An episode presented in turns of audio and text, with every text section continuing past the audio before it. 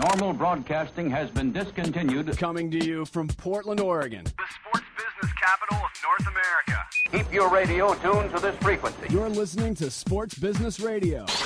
Now, your host, I tell you, I never seen anything like that guy. Brian Berger. Well, thanks for checking out the only show in the country dedicated to covering the business side of sports. Glad you could join us this week and happy holidays. In segment three, we're going to catch up with USA Today sports TV columnist Michael Hiestand. We're going to discuss the lack of distribution for the NFL network and the fact that only about 35 million people were able to see Thursday's Packers versus Cowboys NFC showdown. We're also going to talk about the announcer pairings for the BCS College Football Bowl games on Fox and give you our thoughts on those pairings.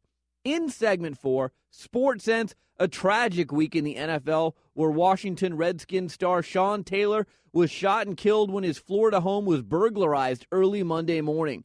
How will Taylor's death impact the Redskins in the NFL? And how will pro athletes and celebrities change the way they protect their homes after this tragedy? We'll discuss this in segment four of today's show with Yahoo Sports NFL reporter Charles Robinson. A couple of other notes visit my sports business blog at sportsbusinessradio.com. Visit our new interviews page on our website featuring some of our best guest interviews. That's at sportsbusinessradio.com slash interviews. Nathan Roach, uh, how was your Thanksgiving? Uh, the turkey day was wonderful. The only thing missing was I used to play tackle football with my uh, relatives. I think they've all gotten too old for that now. You know, a tragic week in the NFL. You know, it's just been a nightmare of a year for the league. January 1st, 2007, Darrent Williams, Denver Broncos player, shot and killed in a drive by after celebrating New Year's. Four players under the age of 24 have died in the NFL, topped off by Sean Taylor's death this week. You know, if you're Roger Goodell with all the indiscretions with Michael Vick and Pac Man Jones and Tank Johnson, you're going to be pretty happy when the calendar flips to 2008 because it's been a bad year. It's been just such a rough year, and it's really sad that Sean Taylor, I mean, he was starting to clean up his life according to all of his friends. He'd been with the rough crowd for a while and trying to break free of that, and of course, this happened. So, very tragic. Well, the one thing I will say is I do not buy for a second that this was a random act No, of violence. I don't think that some, you know, it you can't convince me that Sean Taylor had his house robbed twice in the span of 8 days. You know, the police are saying otherwise, but we will see how this plays out. Whatever you can say, it is a very tragic situation for Sean Taylor and his family and the NFL and the Washington Redskins. Lots of headlines coming up. A few coaches may be changing places, and one of them has a big, big dollar contract. We'll tell you about that. You're listening to Sports Business Radio.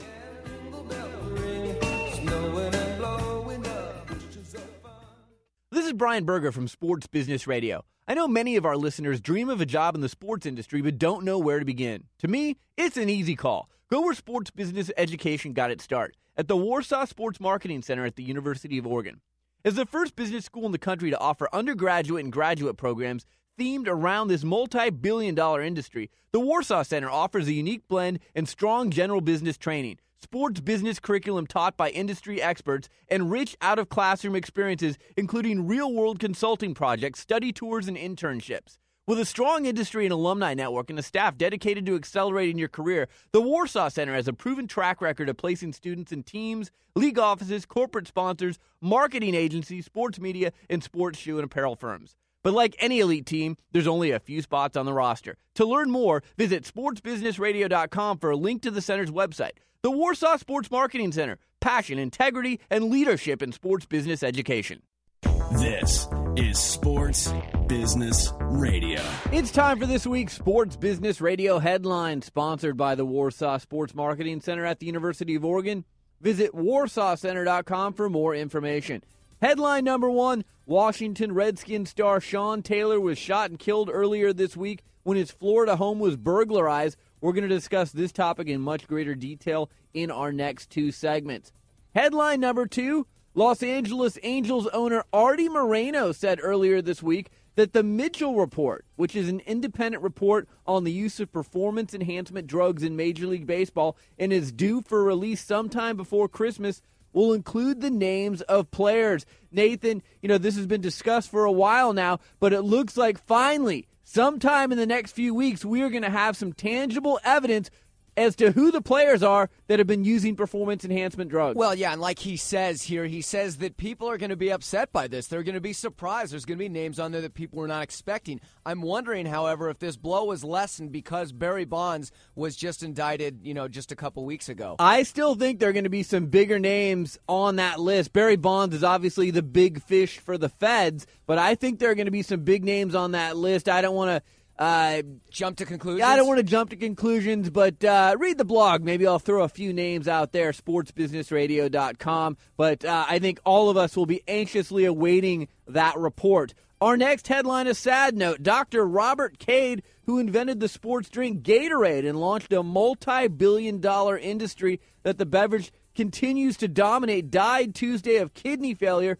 He was 80. Now, Cade and other researchers created Gatorade in 1965 to help the University of Florida football players replace carbohydrates and electrolytes lost through sweat while playing in swamp like heat, Nathan. Well, yeah, and it's now sold in 80 countries, 50 different flavors, and Gatorade was born using Cade's research, and this is very Phil Knight esque. He had about 43 bucks in supplies. Phil Knight was obviously selling Nikes out of the back of his car, and Gatorade, this is what's incredible to me. Gatorade holds about 81% of the $7.5 billion a year sports drink. I mean, they just dominated more so than anything else in sports. Yeah, and not only in sports, but you look at market share. Show me another company that has 81% of the market share in their industry. I can't think of anyone, you know, maybe Apple with the iPod for the, the MP3 player crowd, but that's about the only other example I can think of. Our next headline a full World, World Series share was worth about $308,000 for the Boston Red Sox. Boston's split of the postseason players pool was 18.8 million. The Red Sox voted 47 full shares, 14 partial shares, and 11 cash awards. What about Colorado? Well, Colorado is about 233,500, and uh, I, I'm so happy that they awarded a full share to Michael uh, to Mike Coolbaugh's family. Obviously, the Rockies uh, minor league coach that got hit and killed by a foul ball this year. I think that's fantastic. That's why I was rooting for him in the postseason. Now, the D backs and Indians who lost in the Division League Championship Series, uh, they didn't do too badly either. The D backs players took home about $130,000 a player, and the Indians players took home about $107,000 a player. Now, the pool dropped uh, to $52 million from the record $55 million last year. And Nathan, that's mainly because Fenway Park is a small ballpark. It's not as big as St. Louis and Detroit last year. So when you have a small ballpark, you don't have as many tickets to sell. The pool is a little bit smaller. Well, yeah, and you know this is why the argument is: do you build a bigger ballpark or do you keep the historic park like Fenway, Yankee Stadium? Obviously, building a new park for that reason, some hold uh, so it can hold more uh, ticket holders. Our next headline: news out of Los Angeles: USC threatening to move its home games to the Rose Bowl and uh, the mayor there in Los Angeles says the Coliseum will not play home to an NFL team, and basically, if they lose USC, they're fearful that the Coliseum is going to become a, a white elephant. They need to make a deal. If USC ends up going to the Rose Bowl, it's a bad deal for everyone. The students who can walk right across the street from the campus now to go to games at the Coliseum would have to get in their cars and drive to Pasadena. But as far as the Coliseum's concerned, they'll basically be out of business. Well, that's too bad because the Coliseum is one of those meccas of college football. You know, it's a beautiful stadium, a little outdated. They're asking for it to be revamped, but uh, you know, the Rose Bowl is synonymous with UCLA. I can't see USC playing there. Well, the Coliseum is the only venue in America that's hosted a World Series, a Super Bowl, and a football national championship. So, like you said, it's got a lot of history. We'll have to see how that works out. I have a feeling they'll get something done.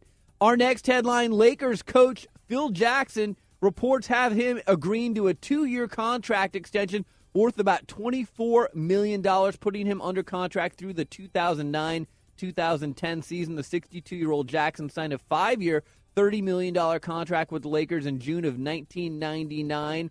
And Nathan, he's won nine championships. He's tied with Red Auerbach, but now he is the highest paid coach in NBA history at $12 million a year. You know, this really surprises me. Where have the Lakers been the last couple seasons? You know, he hasn't done anything yet to earn this type of money. I think Torre was more justified in getting a larger pay sum than Jackson right now. It's been a couple years since he's taken him all the way. True, but in Los Angeles, they want a coach who has a big name. Rudy Tomjanovich was there for a little bit, and it just didn't work out. In Los Angeles, where you've got season ticket holders paying big bucks, they also want a coach with a big name, a Pat Riley or a Phil Jackson in this case. Our last headline of the week, our producer Bobby Corser is interested in this one. LSU has granted the University of Michigan permission to speak with Tigers head football coach Les Miles about becoming the next coach of the Wolverines. Miles played for Bo Schembechler at Michigan, where he met his wife and later became an assistant under Schembechler. He will meet with Michigan representatives this upcoming week. Now, if Miles does leave, how much does he have to pay? Uh, if Miles leave, he's going to pay $1.2 million. LSU obviously has an opportunity to offer him more money, but if he takes off, 1.25 gone. Yeah, it's interesting because when Miles signed his deal with LSU, he had a clause in there that said he could leave to go anywhere except Michigan. And if he went to Michigan, 1.25 million was the price. Coming up next, we're going to talk to Michael Hiestand. He's the sports TV columnist for USA Today. Lots of debate this week about the fact that only a few million people could see the NFL's Green Bay Packers Dallas Cowboys game on the NFL network. You're listening to Sports Business Radio. We'll be right back.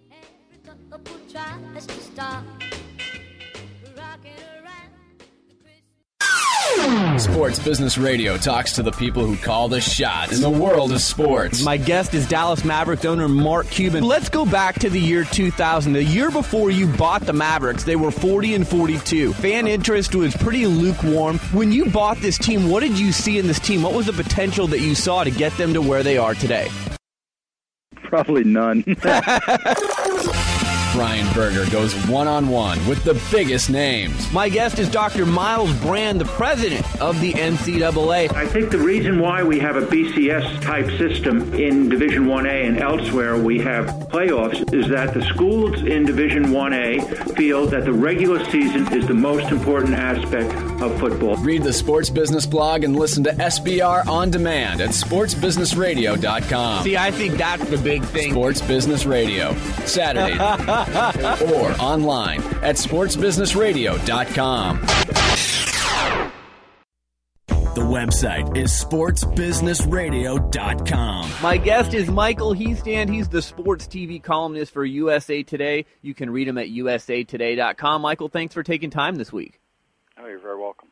So let's start by talking about Thursday night's big NFC showdown between the Green Bay Packers and the Dallas Cowboys. The game was shown on the NFL network. That network is only seen by about 40% of the people in this country. Obviously, a big battle over distribution right now. Give me your thoughts on this battle, and is it going to get solved eventually? Uh, maybe you can tell us about both sides of the coin. Well, the one upside for the NFL Network is now, I'm sure there are a lot of people who didn't even know they had the NFL Network, and as they looked around for the game, discovered they did. But that's about the only upside. Um, you know, I, to my mind, it was just that rare case where the NFL lost a TV battle. Basically, what they what they did was a couple of years ago when they were doing new TV contracts, they could have gotten say around 400 million from Comcast, the, uh, America's biggest cable operator, for this package of Saturday night and Thursday night games in the late season. But they turned that down, saying, "Well, you know, let's start our own cable network as a business for the future." And so people said, "Well, you guys going to put games on?" No, no, no, we won't do that. Well, they're charging a relatively high price for cable operators to carry it, higher than a lot of established channels. Which is about 70 cents per subscriber from what yeah, I hear. and you know that's that's significantly more than people pay for things like CNN or CNBC or you know various channels that have been around. So they said, okay, we're going to we're going to take these these eight games, and they uh, assumed cable operators would have to have them. Well, the, the sort of flaw in their strategy is they still allow the games to be over the air in home markets. In other words, on Green Bay and Dallas, it had to be shown to everybody, whether or not you got the NFL network, and that's obviously the, the points of most interest. And if they lifted that, if they refused to show it to the hometown fans, they would probably get in trouble politically. They'd probably have some regulators uh, saying, you know, this is going too far. So it assumed that uh, you know there'd be an outcry of fans. Why don't I get it? Or now I'm switching to uh, uh, satellite TV, which you know carries these games. But cable operators who aren't too thrilled with the NFL anyway, they're they're they're mad that they don't get to show out of market games the way DirecTV does. That those out of market games that you, people pay to get Right. are only on satellite. They wanted to. They said, well, you know, why don't you let us be investors in the NFL network so we can get some of the returns? And they've just sort of held steady. And the odd thing is that NFL was in a position of trying to pretend they were victims, which of course is you know ludicrous given that they're awash in TV money. And I think the only thing now, you know, cable says, well, you know, cable operators say, well, we'll take this, but let us get some money back. We'll put it on pay per view basis. We'll put it on a pay tier where people pay extra if they want it. And the NFL said, logically enough, no, just like ESPN would say and other big channels, no, we want it on basic cable so we can get in as many households as possible and, and you know create this as a real business with real reach. I think at this point, it's not a matter of negotiating or anything else. I think the NFL should just say, okay, we're dropping the price. Um, and if they did it quickly and dramatically enough, they could avoid having another sort of a PR uh, snafu. Because remember, you know, cable operators don't care about people anyway. They're not sort of in business for that. And it's the NFL that, that put their own games that they control on this channel, knowing a lot of people wouldn't get them. And NFL fans are used to at least seeing the big game.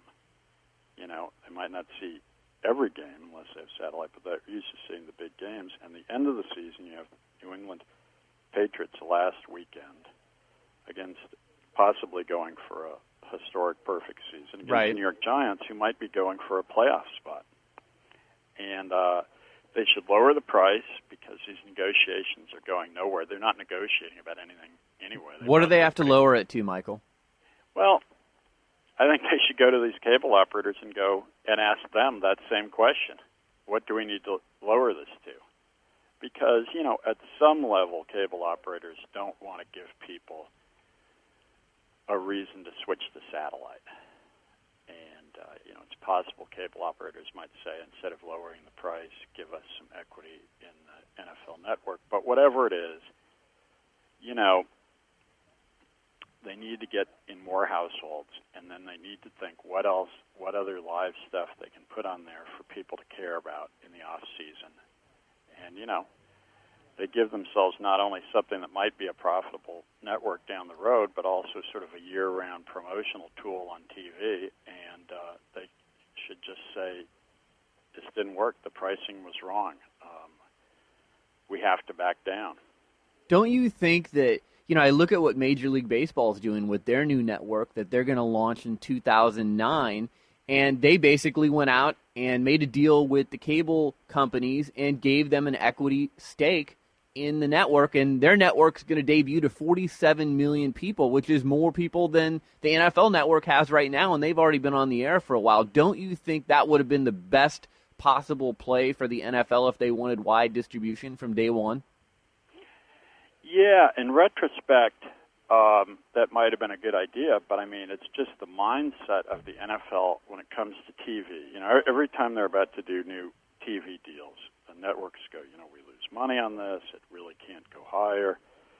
We'd like to be able to do those, you know, sell uh, sponsorships in line uh, during the game. You know, this kickoff brought to you by Budweiser. The NFL says no. The rights fees go way up, even though the ratings aren't and they're just used to getting their way. That they're the one indispensable um, bit of TV programming. So they're thinking, unlike say baseball or virtually well every other sport, was you know we don't have to compromise. So what leverage do they have? As I see it, the only leverage they have, besides dropping the price or giving the cable companies an equity stake, is if they say, and, and Jerry Jones has talked about this, well, we have eight games on the NFL network now, maybe we'll do 16 games next year. Exactly, and you know Goodell, the commissioner, says, well, we don't think we can do that under the current contracts, but those games would come from the Sunday afternoon games on CBS and Fox, because after all, ESPN and NBC just have one game per week anyway. And and those networks are really sort of they can't publicly criticize the NFL, which does their schedules. Um, they're afraid that the NFL one day is going to come up with this loophole oh yeah, we found we can move extra games off if we do something or other.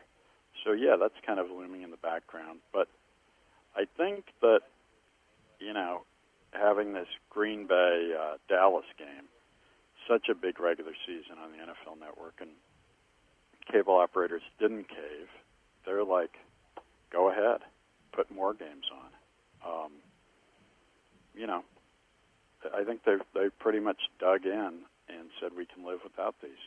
Yeah, I would agree with you. Our guest is Michael Hiestand. He's the sports TV columnist for USA Today. You can read him at usatoday.com. Michael, you're based in Washington, D.C. Obviously, a huge story this week with the uh, death of Sean Taylor, Washington Redskins star. His house was uh, burglarized in Florida. He was shot and killed. Uh, I'd be interested in getting your thoughts on the media coverage of this, both in the D.C. area but also uh, nationally. Um, it's funny. It's just been wall to wall in Washington, which um, you know was kind of expected because you know the Redskins are just, even though they they haven't been very good for years and years, are just so dominant in the Washington area. Even though you have an NBA team, you have an NHL team now, a baseball team, you have some pretty good college programs like University of Maryland. The Redskins are just completely dominant, and uh, obviously Taylor was a good player. And um, but I'm a little surprised how much attention it got around the country because you know um, you know players are shot sometimes or other things happen to them, and I think part of it was just um, people dealing with stereotypes. In other words, if somebody is at some nightclub at two in the morning, people say, "Well, should he have been there?"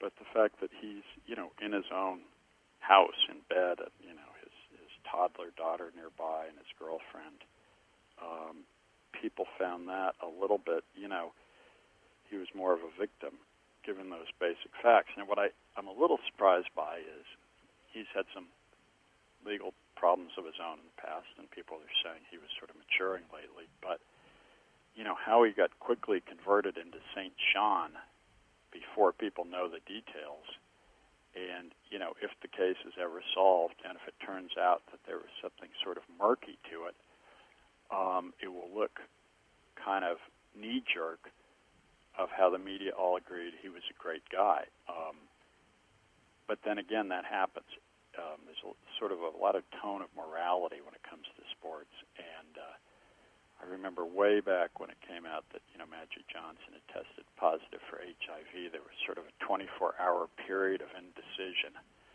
Should we think of you know should we be sympathetic with him, say he's a good guy, or back then, uh, you know, should we think he had irresponsible behavior? But um, conventional wisdom sort of coalesces pretty quickly, and then everybody's sort of in lockstep about who's good and who's bad in the sports world. Last question. I want to talk to you about the BCS bowl games that are coming up. Uh, I saw Fox announce this week that Thom Brennaman, Charles Davis, they're going to pair to call both the Sugar Bowl and the BCS National Championship. I think you were the one who broke that news and wrote about that. Uh, give me your thoughts on that pairing and some of the other announcing teams that Fox has uh, assembled for their bowl games. Well, you know, they're in such an unusual situation because, you know, when, when CBS, for instance, does the college basketball tournament, they're covering games all, all year long. When ABC used to have the BCS Bowls, they were covering games all year long, and and now Fox does a little bit because they're part owner in that Big Ten network, but they don't really do any other games, so they have to sort of assemble people. Now, I think Davis is okay. I don't think Brennaman, who's a Fox baseball announcer, is you know outstanding on football. I think that their studio, you know, halftime guys will be better because they've added Jimmy Johnson and Barry Switzer but you know, and and uh, they've sort of diminished the role for Barry Alvarez, who didn't do very well last year. But you know, it's a it's a bit cobbled together. Um, last year they let uh, Howie Long and Terry Bradshaw do a game, and I thought but, they did know, a decent job. Yeah, they did, and you know, it, it. I think for these games, unless you have enormous powers with big stars, which is not doesn't seem to be the case this year. You know, like it was when they had Leinart and Vince Young in right. Texas and USC. Um, it kind of depends on the quality of the game, and you know that that Boise State win last year was terrific. So while the you know the brand name Boise State might not have brought many viewers, and if it's you know Missouri in the title game against West Virginia, those are hardly uh, brand name schools. But because it is the title game, you'll probably have at least some sampling, and then if it's close and exciting, they might end up with a decent number. Michael, why would Fox take Thom Brennaman over Joe Buck, who seems to be their signature sports uh, personality? Yeah, but you know they have they have the NFL going on right now, and Buck and Aikman were on the lead team. And last year, when they first did this, Buck was also on the studio show.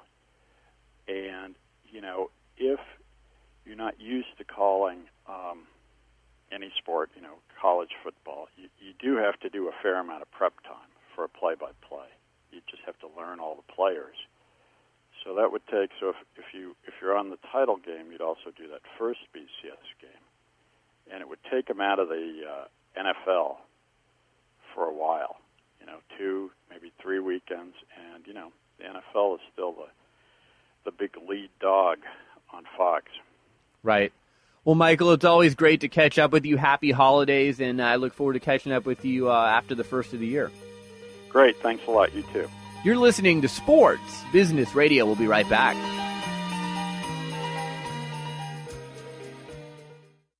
Hi, this is Brian Berger, host of Sports Business Radio.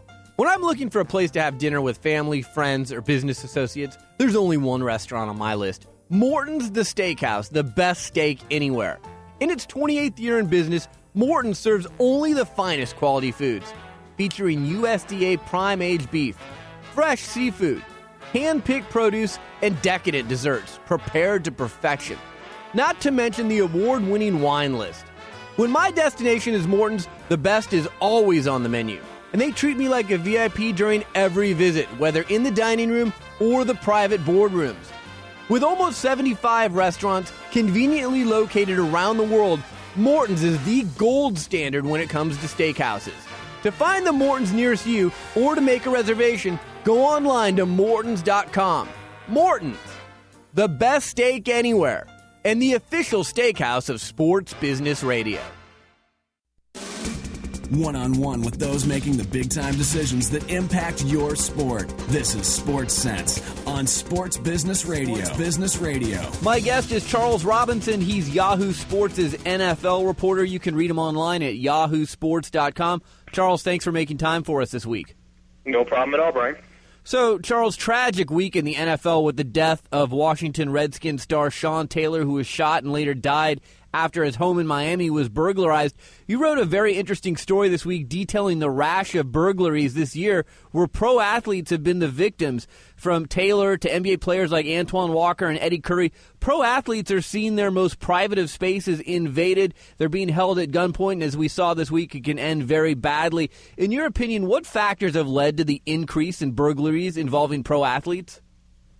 Well, you know, I think it's a lot of different factors. You know, you talk to people in in uh, on the high end level of security in the NFL, and they'll tell you that you know part of it is visibility. The fact that you know nowadays contracts are publicized. People typically know what uh, you know what pro football players make, and and beyond that, you know, the dispersal of information now is probably greater than it ever has been in history. I mean, you can go online and if you're smart, if you know what you're doing, you know, you've got a little bit of ingenuity, uh, you can find addresses for players. You can find vehicle information. You can find a, a lot of personal details about, you know, NFL players, really any athletes uh, that they don't typically, you know, want you to know, and whether that is, um, you know, by using services online, by using some of these private eyes. You know, there are a lot of services where you can get personal information, you know, simply just by having the name and the the, the city that an athlete lives in.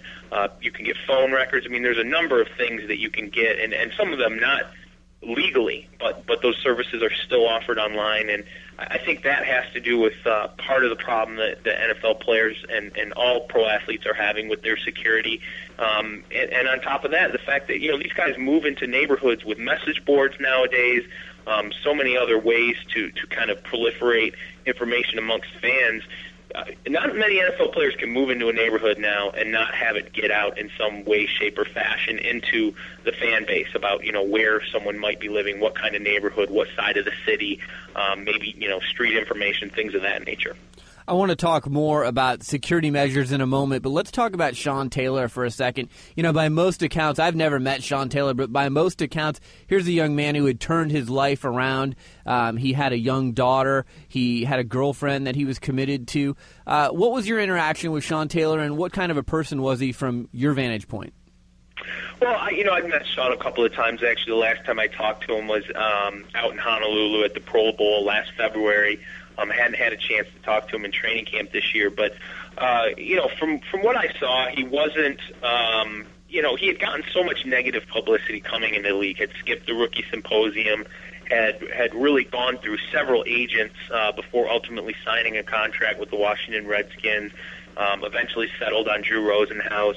Um, had had a holdout. Had had words uh, with with Washington Redskins coach Joe Gibbs over a couple of off seasons when he wasn't showing up for team activities in the off season. So he clearly already had a rap as as a very difficult player to deal with within the NFL. And then there were some highly publicized things off the field, things where you know he was arrested on a weapons charge after uh, essentially pulling a gun on, on some men that he thought had stolen an ATV from him. But when you, when you talk to him personally, one on one, and it's not unlike this with a lot of guys in the NFL who are, are known as troublemakers, he he didn't come off as a bad guy. He didn't come off as um, you know someone that was just an absolute loose cannon. He came off as a young guy uh, with a lot of money who made bad decisions and you know, the reality is there are a lot of players in the NFL like that. And and you know, it's funny. One coach said to me years and years ago, and it's always stuck with me. Every young guy who comes into the league and who gets paid a lot of money has a little bit of a knucklehead in them, and it takes a few years for them to grow up, learn how to be a man, how to deal with money, how to deal with people who want your money, and and let that knucklehead kind of work its way out of out of you. And I think Sean Taylor was really getting to that stage in his life you know, had a had a young child, had a girlfriend he was committed to, that that he was starting to change the way he handled himself and handled the people around him. My guest is Charles Robinson. He's Yahoo Sports' NFL reporter. You can read him online at yahoosports.com. Charles, Denver Broncos player Darrent Williams was killed in a drive-by shooting in January. His killer still hasn't been found. University of Miami football player Bryan Pata was shot to death in November of 2006, only a few miles from where Sean Taylor was shot this week. His killer hasn't been found. Should we have much hope that law enforcement officials are going to find Taylor's killer, or is, is his shooting death going to go unsolved like the rest of them have? I mean, you know, uh, on a side note here, Tupac Shakur was shot in 1996 in Las Vegas in a pretty public area, and his killer hasn't been found yet. A lot of it has to do with the witnesses. I mean, whether or not they're going to get comp, you know cooperation um, from key witnesses. People, uh, you know, the Darrent Williams case. I know that they've arrested a few people in that case. They're relatively sure that they have the shooter in custody, but they've yet to come across someone who's willing to testify and say, yes, this was the trigger man, this is the person that shot up the stretch Hummer that Darrent was riding in. You know, you mentioned Bryan Pata. There's no leads whatsoever, it seems, in that case. Right. It's gone completely cold. And and this one, you know, the the tangible witness appears to be his girlfriend who was in the bedroom when when the bedroom door was broken open um, and she was under the covers and so really all she knows is what she heard now uh, beyond that, you you wonder if if this is ultimately going to come down to whoever committed this crime admitting it to someone, and and that person coming forward and saying, "Hey, I know who did this." But uh, at this point, it's the leads and the information that have, have information that's come out has been I think almost frustrating, not only for the family but for members of the Washington Redskins.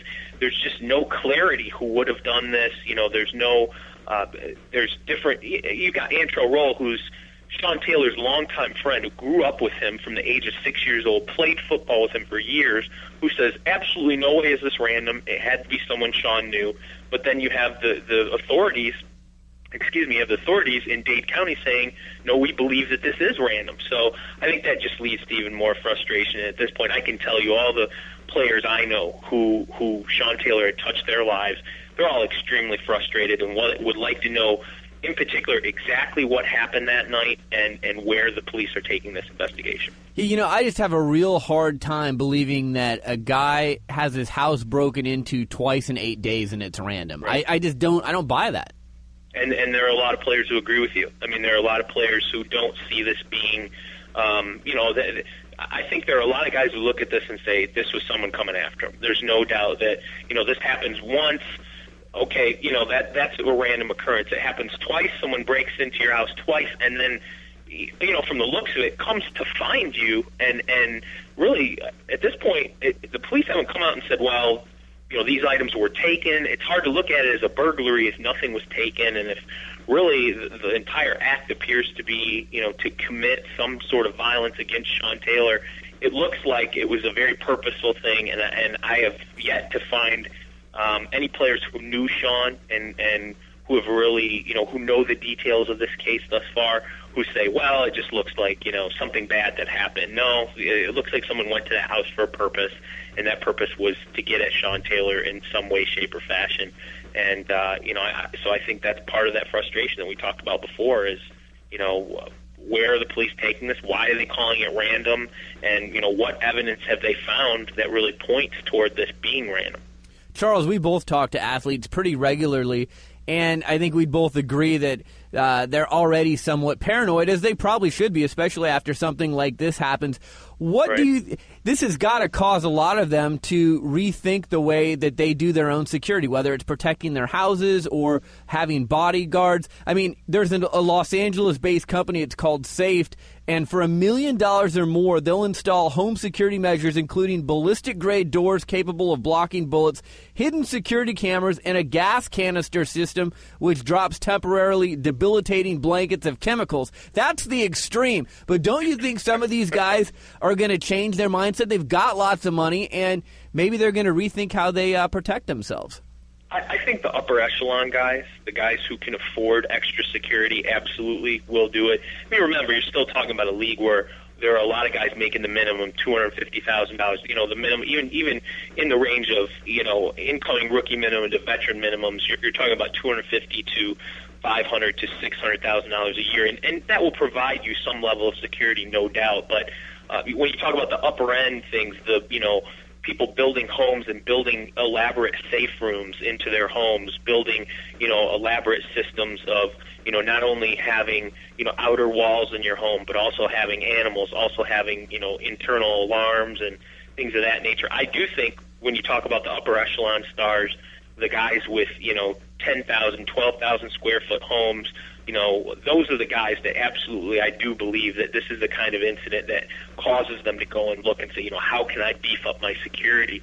Um, they they have every team has an, an, a security official. They have their player development programs, and that's what those guys are there for. For when players have concerns like this, they turn to their security guys and say, "What connections do you have? What should I do? What's your advice?" And it's it's the jobs of those security officials to know the community, to know individuals in the community, both within their cities and even nationally, and to bring in you know those experts to deal with issues like this. Now, it's the lower end guys, the guys who aren't making that kind of money, can't afford those kind of things. I think those guys. Um, I had I've had a chance to talk to the whole array of guys, and it's funny. You talk you talk to some guys who say. I'm going to get the you know security system beefed up on my house. I'm going to uh, you know I'm no longer going to be parking my cars outside. You know things of this nature. You talk to you know the guys who live in suburbs. You know don't have walls around their house. They're talking about you know should I buy a gun? You know I I should I own dogs? You know what what are the things that I can do? So I think really on every layer of you know financial layer in the NFL, every guy is looking at how to protect themselves, how to protect their family, and and really, I think now recognizing that they're more of a target now than than they've ever really realized. Last question for you. The Sean Taylor murder this week, it really tops a horrific past 12 months off the field for the NFL. I mean, like we talked, Darrent Williams, we've seen the indiscretions of Pac Man Jones, Tank Johnson, the Michael Vick story with dogfighting, this, you know, on a different scale, the NFL network debacle that happened this week. Um, how you know the NFL has always been held as the gold standard of all leagues in American sports. How did these uh, stories maybe take them down a notch or two, or has it not taken them down at all? Excuse me. No, I, I think it.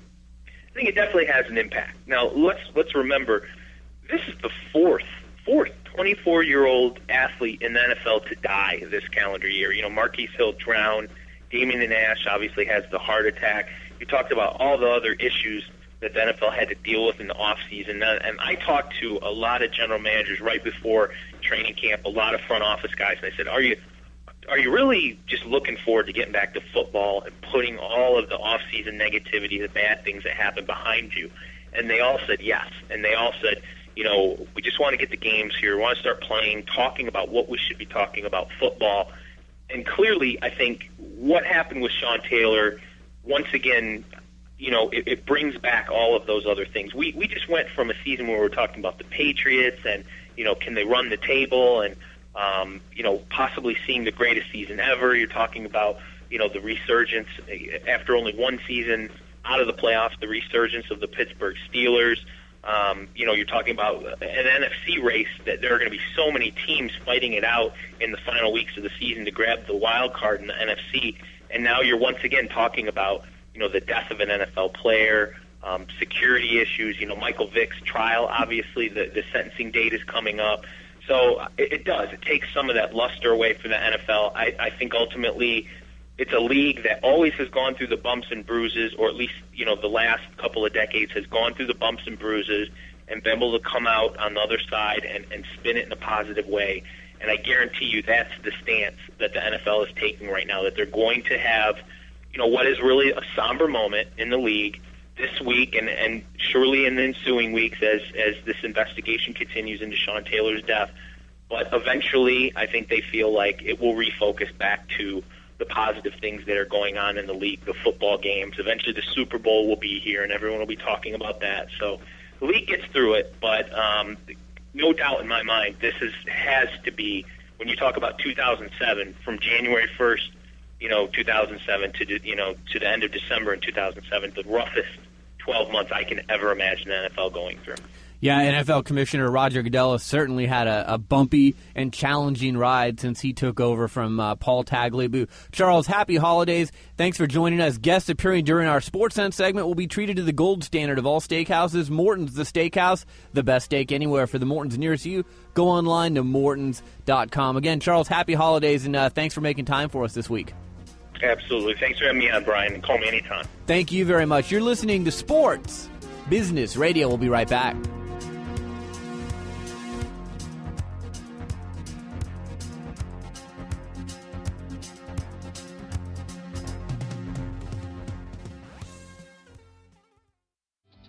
Brian Berger, host of Sports Business Radio. We live in an age where everything is on the record. What we say anywhere, whether it's in an elevator, in an email, or during a conversation with a reporter, is now being broadcast instantaneously on YouTube, in a blog, or through the mass media. It's easier than ever to spot someone who has been traditionally media trained and is just giving you that same old boring PR speak. I want to help you navigate the tricky media landscape. When I'm not hosting Sports Business Radio, I team with former Nike PR director Lee Weinstein to form Evergreen Media Training. Evergreen Media Training assists individuals and groups by offering unique preparation and training catered to your specific needs. From explaining today's media environment to providing you with post training monitoring and feedback, we'll guide you every step of the way. With nearly 40 years of combined experience working with some of the biggest names in the sports industry, we'll help you communicate your messages honestly, thoughtfully, and from the heart. For an overview and a list of services, visit evergreenmediatraining.com or email me at brian at sportsbusinessradio.com.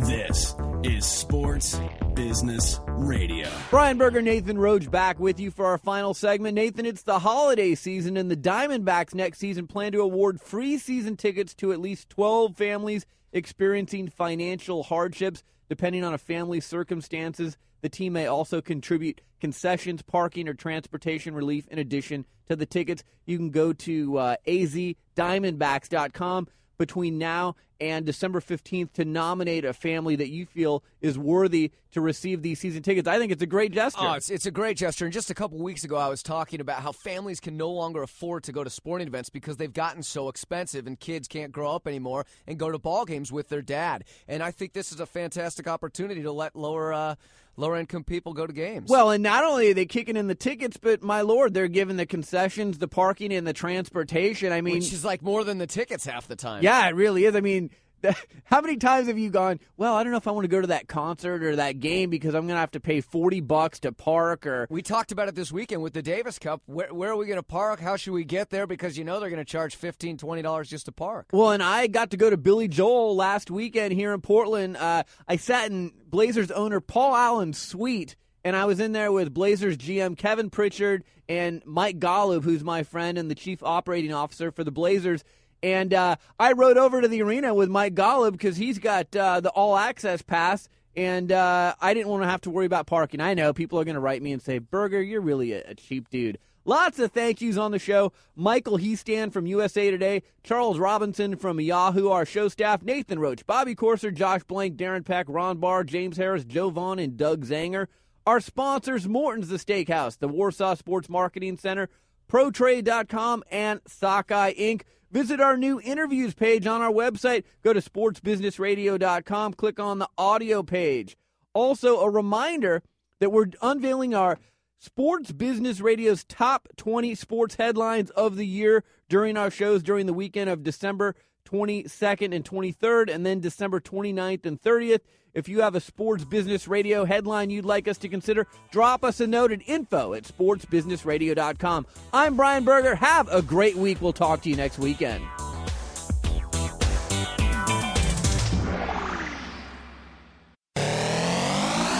Sports Business Radio talks to the people who call the shots in the world of sports. Robert Sarver, the owner of the Phoenix Suns.